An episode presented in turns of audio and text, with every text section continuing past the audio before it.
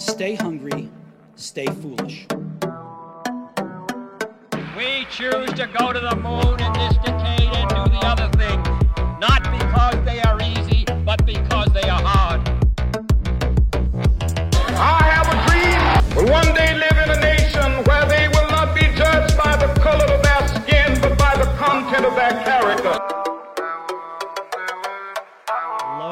welcome back to the Knowledge is Power podcast. I'm your host, Max Willett. And today, like I say on every podcast, we have another amazing guest and something that I've been excited for, for since we uh, put this in the books. Uh, so if you want to go ahead and introduce yourself, that would be great. Yeah, I'm really excited too. My name is Ashley Kalus and I'm running for governor. Great. So, uh, Ashley, if you want to go ahead and uh, tell us a little bit about yourself and your life story, that would be amazing. All right. Well, I am the mom of three school age boys, um, and I live in Newport. And I uh, was born in San Diego, and uh, my mother was uh, divorced when I was really young, and she started a business herself. And the first thing that she did when when she had any sort of money was move us to a place that has an excellent uh, public school system and because she knew that education was the great equalizer it was the way that you accessed opportunity. And i then eventually uh, made it to the east coast and uh, exercised public school choice in my teenage years. Unlike a lot of other candidates i was not a great student in high school. I think just having sort of a vitriolic divorce with my parents sort of made it sort of hard. And so i wasn't doing well and a uh, Department of Education official decided to send me to college for high school, and that that different sort of school environment really worked uh, for me. So that's really what I found, and then eventually I did really really well in college. Uh, started a, a business uh, with my husband and grew that business, and then. Um, you know, really helped others achieve in their own success, and then was able to move into uh, public policy and that's where with Rhode Island, you know, the thing with Rhode Island is we really years ago wanted to be able to stay in Rhode Island. And sort of the idea of the American dream is that if you work hard, do a good job, follow the rules, you're supposed to be able to afford to live, work, and raise a family where you want to.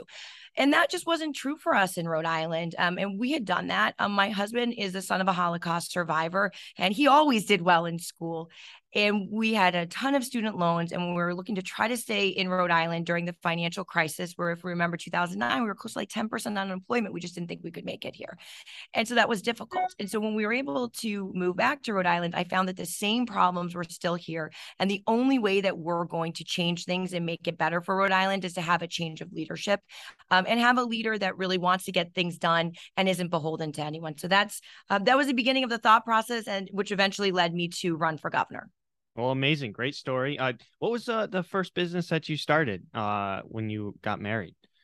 Yeah, so I um, helped my uh, husband with his medical practice. So it was just okay. us. Um, and so what ended up happening, we had a small medical practice, two people, maybe one part-time person, like any business that you mm-hmm. start. You're, you're your first employee and you're probably not paid, right? Mm-hmm. And uh, started it that way, then grew it to a larger medical practice ended up having operating rooms, ended up vertically integrating uh, the entire process, and ended up being one of the largest regional uh, specialty practices. And it was great. I learned a lot through the process. I have um, done every job in, in the organization in terms of administrative jobs and regulatory compliance. And, you know, also when COVID happened, uh, we were doing a high volume of OR cases, and I wanted to be able to help. And the way that I was able to help is I had the skill set of medication management from the operating rooms and also CLIA-waived testing. So got involved in um, testing and vaccines because at that time, um, it, that skill set was needed in the country. So ended mm-hmm. up working in multiple different states, helping with vaccine and testing. Very cool. And then also, well, and, and did that with Rhode Island as well. So awesome. Yeah. Well, well, that's great. Uh, and so what made you like I know you said that you eventually wanted to move to Rhode Island, but what was the kicker? Like, what made you really want to move here? Well, we were here. I think having to leave somewhere that you don't want to leave is really, really hard. So my mm-hmm. husband mm-hmm. trained at Brown. He was at Rhode Island Hospital. Hasbro was here for eight years. Started a small business here, um, and we just we just couldn't because of the financial crisis couldn't stay. And so when you have to leave a place that you want to leave, it is really difficult. And we always intended on coming back, but if you don't um, if you don't have a safety net in family, it's harder than it seems. And so, as mm-hmm. soon as we were able to do it, our kids were young, and I wanted them to grow up here. And so, as soon as we were able to come back, we we just you have to make a decision in life, which is how much is enough, and when are you going to um, live the life that you want to. I can't replace my children's childhood, and I want them to grow up here. And I'm so I'm happy that I was able to do that. But nobody should have to leave Rhode Island because it's mm-hmm. not an affordable place. And what we're seeing is we're seeing that right now. We have a crisis in housing.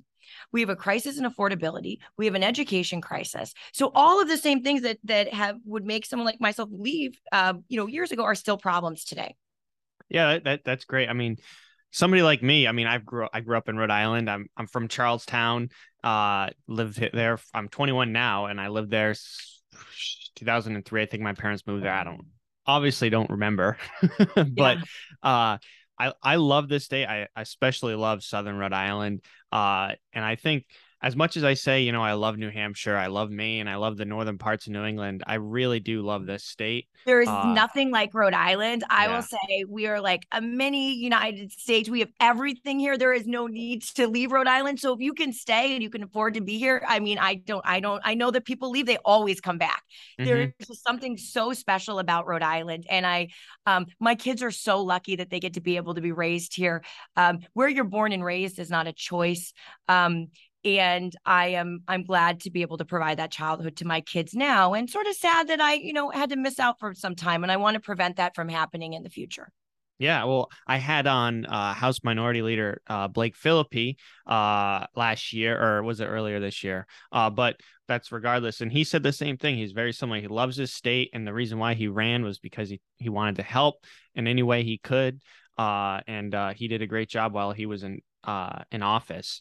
Um, but yeah, so one of the uh, obviously, I mean, I've I, have i have watched some interviews uh, that you were on, and, and it seems like a reoccurring question. But for my listeners, I'd like to hear, you know, uh, what do you have to say to the people that are still going to question? You know, you've only you haven't lived in Rhode Island for that long, so what makes you qualified for governor, even though you've only lived in Rhode Island for a year?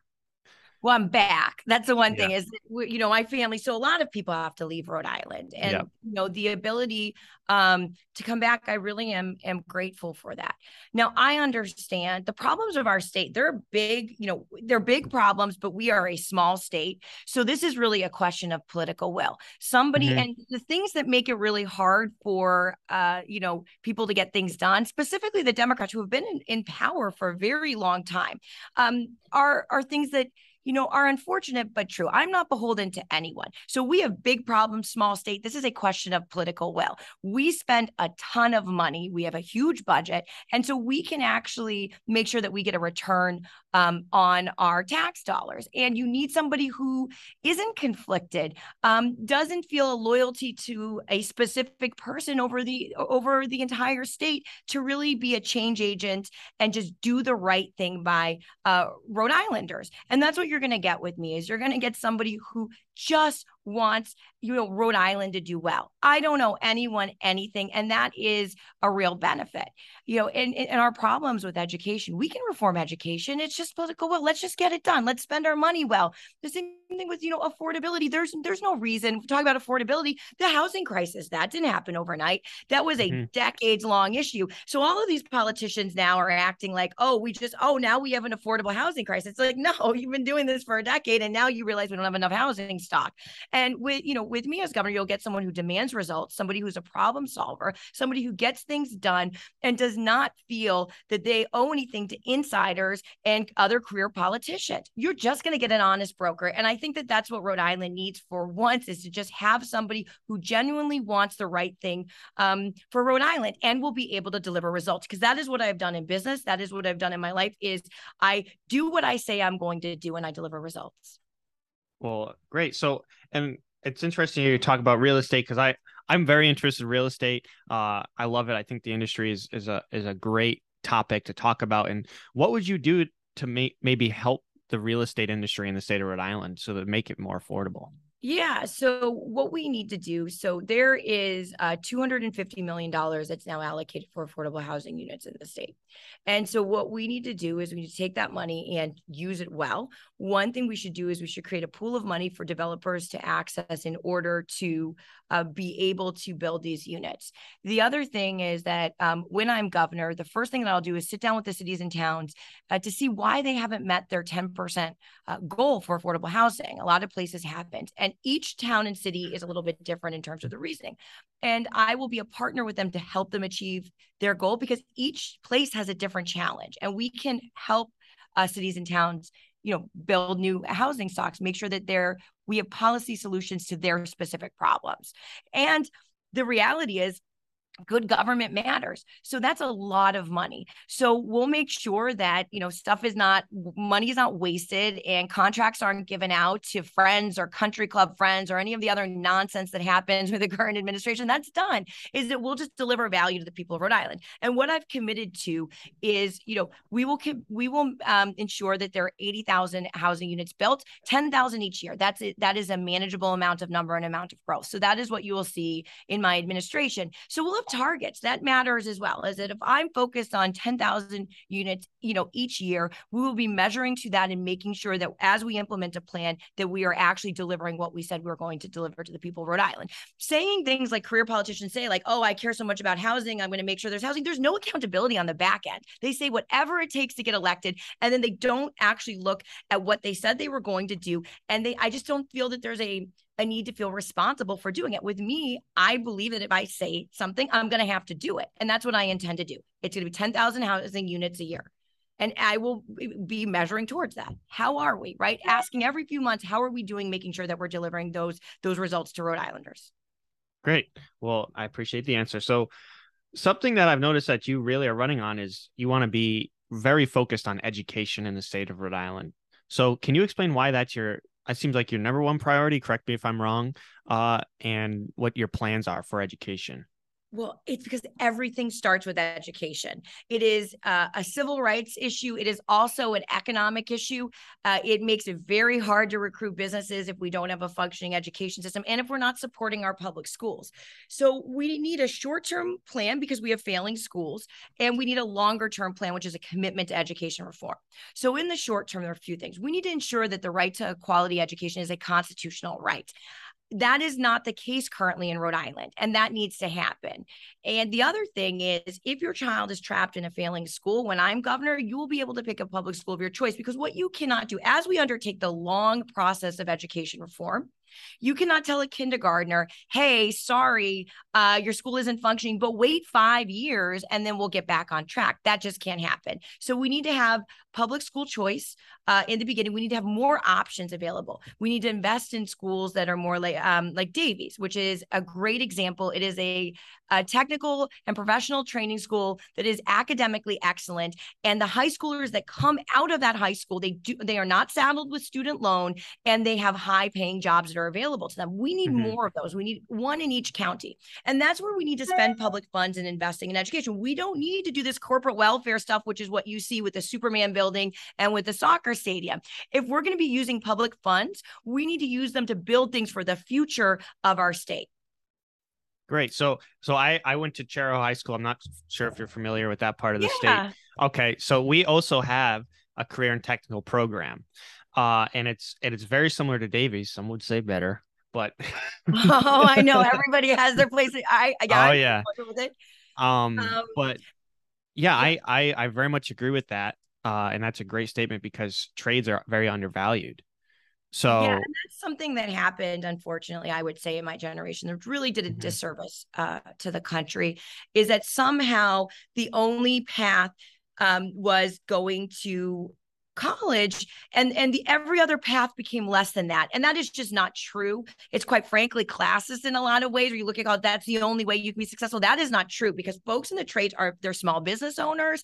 Um, it is you know, we're missing people in the trades now because we created that tiered system, which is just disingenuous, and uh, where we value one thing more than the other, and we're pushing everybody, everyone towards college when the trades and professional training schools, those are great jobs, are important for our economy, and quite frankly, it's it's a way to start a business, it's a way to employ Rhode Islanders, and it is a path towards high-paying job that does not saddle you with uh, with student debts that are crushing. I've been mm-hmm. through that. I'm the generation that went through that. Is graduating from school with crushing student loans is a terrible way to start uh, your life as an adult. It's just hard, and so, it's unnecessary in a lot of cases. Absolutely. Uh, so CCRI, you get the two years for free as CCRI.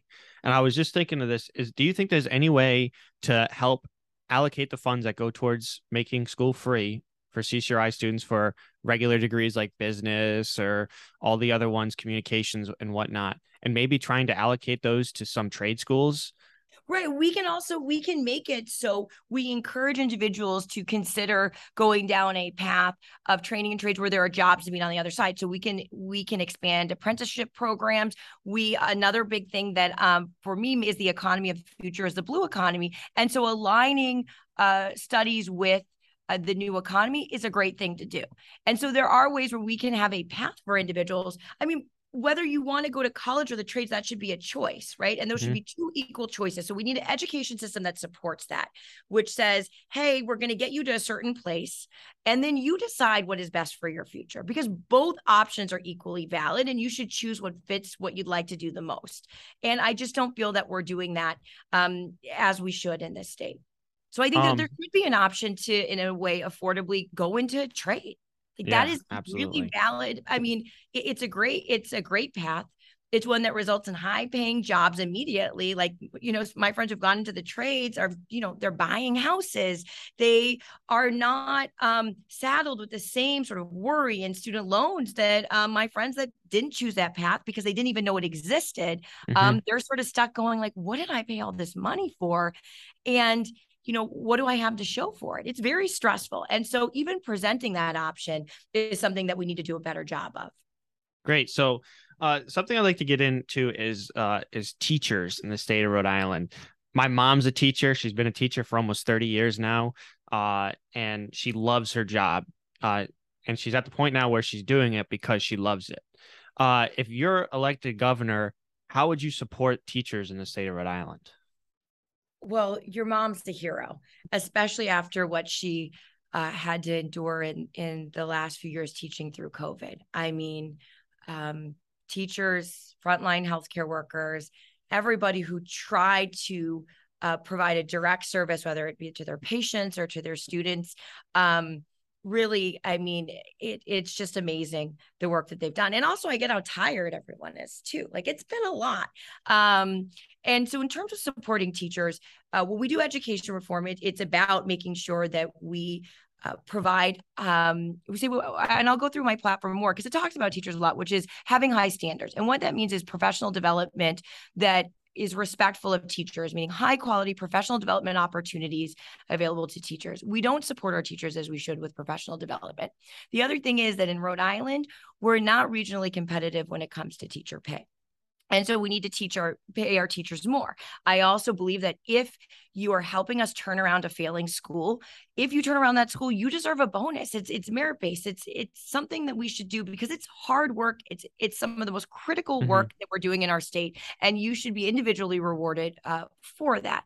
So there are ways that we can support our teachers, and one way is to actually make sure that we are really focusing on reforming education. The other part of supporting teachers is reforming the school funding formula to make sure that it's fair and equitable um, for teachers who are in districts with a high proportion of special education uh, children or where we need to support that more, or also uh, children where English is their second language.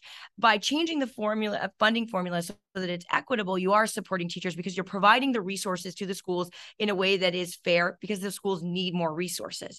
Uh, if I'm sure you're, I, and I don't want to speak for your mom, but if there aren't enough resources, it makes a teacher's job really, really hard. And we're Mhm. just not um, funding schools in an appropriate manner. Also, giving different options. And when I say, you know, you need to be flexible because one size doesn't fit all. When we talk about Davies, when we uh, talk about magnet schools, for teachers, that's such an exciting experience as well, is because you have kids who are passionate, kids who are in the right place for them in terms of their educational needs. And that also makes the work environment better as well. So, education reform actually supports teachers. Fundamentally, it's about supporting children and supporting teachers. Great. Uh, so something that I've noticed just from being around education for the past couple of years, uh, it seems, uh, and and looking at some statistics. So Rhode Island is, uh, according to uh, Business.org, uh, is ranked like fourth in the country in terms of salary based for teachers. It's twenty percent higher than the average salary for every other profession. So, do you think that Rhode Island needs to support teachers more on the salary side or on the on school boards and, and the teachers union? Because for me, that seems to be more of the issues is that teachers aren't getting support from their school boards and from the teachers union and especially other faculty higher ups within the school systems. So uh, we need to look regionally. So if you're looking at national numbers, I always look regionally. I start regionally Mhm. and then we'll go national, but we're just not competitive. Just as a state, we're not competitive Mhm. um, regionally with many things, which is is kind of tough. But yeah, I mean, teachers need to feel supported, and that's when we're going through those different things that I'm talking about. Those are ways where you're where you're not supporting teachers, right? Where if you if you know um, you don't feel that the other individuals in the education system have your back, it's really hard to go and teach every day. So I think that leadership matters. Having a governor that prioritizes education and supports teachers will really make a difference. Great. Um, so yeah, education is important to me as well. I, I I think it's a backbone of the state. Uh, and I was very lucky. Some people would say that I. It seems like I'm boasting about where I went to high school, but uh, I I love that you're so proud of it. That makes that, that must make your high school so happy, right? Like it's so nice that you have such a good memory of it, Yeah. um, and are proud of it. That's great, and everybody should have that. You Mhm. know, we don't have that in, in Rhode Island. We don't really have a level playing field. We have kids that are trapped in failing schools, and we have parents who cannot exercise school choice because they do not have the money to do so. And so people should, you know, everyone should be able to have that experience. And we spend a lot of money on education. So it's not necessarily a, a funding issue. It's more of a return on investment issue is how are we spending the money well? Are we getting our values worth? Because I want everyone to have that similar sort of pride and not feel like you're trapped in a school because you can't, Mhm. you know, you can't leave. Yeah, I was very lucky. Seems people would say that I was in the heyday of Chariho. You know, we had the best four years. We were ranked like third in the state in terms of schools. Uh, so I was very lucky. Uh, and I think I think school school choice is important as well. So I think that's a great thing to focus on. Uh, oh, if you just go ahead and say No, something. I'm just gonna say people exercise Yeah. school choice all the time, right? Yeah. And so if you send your child to a private school, you're exercising school choice. If you did what my mother did, um, which is the first thing that she did when she had any sort of money is move to a place with an excellent uh, public school system, that's a way of exercising school choice as well. Mhm. So we have to think of it as a, in a broader context of school choice is exercised all all the time. And when people want to not provide public school choice, it's really you're excluding some people who may not be able to exercise that financially, and that's just wrong. And that's where I talk about it being a civil rights issue. Okay. Uh, yeah, great. So, I mean, not unfortunately, but Rhode Island has been controlled, like you stated before, uh, by the other side of the aisle for quite a while now. Uh, in the House, there's 75 total seats, 65 are Democrats, uh, 38 in the Senate, to- 38 seats total in the Senate, 33 are Democrats. And something that I've noticed, a lot of people who are Republican or who I know to lean right uh, say that their vote is wasted. And then uh, you have, and it, it's a very sad thing to hear, whether or not I agree with them. Uh, but it it's you don't ever want to feel like your vote is wasted. Uh, something else, uh, you know, I hear is like a, ro- a Republican will never get elected in Rhode Island, uh, which isn't, you know, is is kind of not a good statement to say because only two governors ago that we have. A, a- a Thank Re- you. You were just Yes. making my argument So- for me. That exactly. I mean, that's Yeah. just not based on facts, right? So And- so Yeah. What do you have to say to the people that are saying that that my vote is a waste? Or what do you say to people that lean left and still aren't sure whether or not they want to vote for Dan McKee or another Democrat candidate? I would say don't vote for them, right? It, like it, it, we, Rhode Island, the Democrats have not delivered results to the people of Rhode Island. So this is a general statement, which is that there need to be, uh, you know, elections are about consequences, and the reality is the Democrats have not delivered a healthy economy to the people of Rhode Island. They've not delivered an excellent uh, school system. So the choice right now is about change. You know, do you want to keep with these people who just are not delivering results? or try something different. Try and try me, right? Is somebody who will deliver results to the people of Rhode Island, someone who is not beholden, someone who is excited and energetic about the job, and somebody who really wants to get things done. Yeah, uh, great. And, and, no vote is ever wasted. That's a terribly self defeating mm-hmm. thing to say. The only way that we get to change is for the people of Rhode Island to make a decision at the ballot box to choose change. Yeah, it's uh, I a, a good friend of mine said that he's just going to vote for Dan McKee because he's the lesser of the evils. And I'm like, that's exactly why some people well, don't get elected in the state of Rhode Island. Maybe you should tell him about me and have yeah. him learn a bit more about me because I am not like Dan McKee. Yep. And having a career politician insider um, that is being investigated by the FBI does not serve the state well. Great. Uh, so something else that I'd like to touch on is uh, recently there have been a, a bill that was passed through the House and the Senate, uh, limiting the uh, your basically gun rights, limits the number of uh, rounds you can have in a magazine or the capacity of a magazine to 10, and raises the age limit to uh, 21 in order to purchase a firearm. Do you support this, this uh, or will you do something to change that? Yeah. So, I mean, do I support? I mean, I mean, in terms of new gun legislation, absolutely. Yeah. Not. We don't okay. need, we do not have um, and we have some of the strictest gun laws in the country. And what we need to do is focus on enforcing the laws that we have on the books and, uh, you know, making sure that we do that and keeping our schools safe. So having uh, school resource officers there to keep kids safe. That's what we, our focus needs to be on. It needs to be on public safety, not these gun bills that um, they're not planning to enforce anyway. That's really the problem is we have to stop doing this performative politics, politics stuff at election years and, and rewarding politicians for it. And also when we talk about that magazine bill, that's that's unconstitutional. It'll probably not be upheld. And so I don't understand a governor who Dan McKee um, signed that bill knowing that it, it probably was not constitutional, what does that say about him and his character? He only cares about scoring points. He does not care about upholding the law. That man is lawless. Uh, so do you feel like mass shootings are a, a national issue? Uh, do you feel like it's something that needs to be fixed? And, and do you feel like things need to happen in the state of Rhode Island to help prevent that from happening?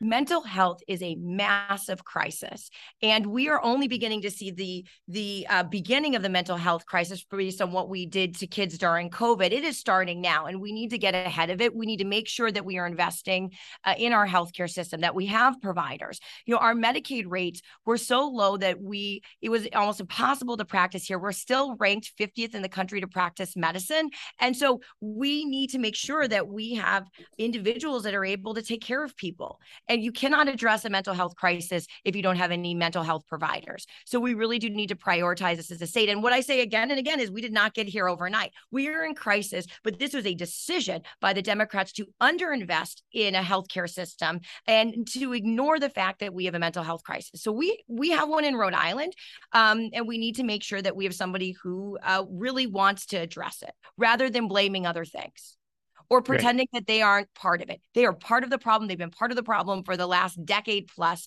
And so they can't just wake up during an election year and say, oh, I'm going to be your solution going forward. That's not even credible. If they didn't do, if these career politicians haven't done anything over the course of their career, what makes you think they're going to do anything going forward? It's just a bunch of promises to get elected, and they hope that you will never hold them accountable and that you will forget from one election cycle to the next what they said the next last cycle. So, what I will say about this election is this is time to hold people accountable for their failure to deliver to Rhode Island. Great. Uh, so, so something else I'd like to move on to is, is the economy. So, what is your sort of current analysis on the state of Rhode Island's economy? I mean, it's not it's not great. We're a small um, business state and we uh, overregulate. We have sort of a punitive approach to businesses, which would change under my administration, and we um, and we tax too much. So we're not regionally competitive. You know, Nellie Gorbea, the only tax rate that we're sort of competitive regionally with, she wanted to raise, and that just shows how out of touch the Democrat Party is in terms of what they think matters and how to how to uh, make things happen. So we need to reduce regulation. We need to reduce taxes. We need to make sure that we foster innovation and entrepreneurship and that we invest in things that do that. So, you know, with 38 studios, we still remember that. I mean, I, I don't know. Do you remember that? Or, I do. Sorry, I don't mean to well, say how young yeah. you are, but you know, but you remember, but you know what that weight that holds emotionally for Rhode Island, right? Like that mm-hmm. is such a um it, it symbolizes um something where we wasted taxpayers' dollars. And politicians did that by betting on private firms.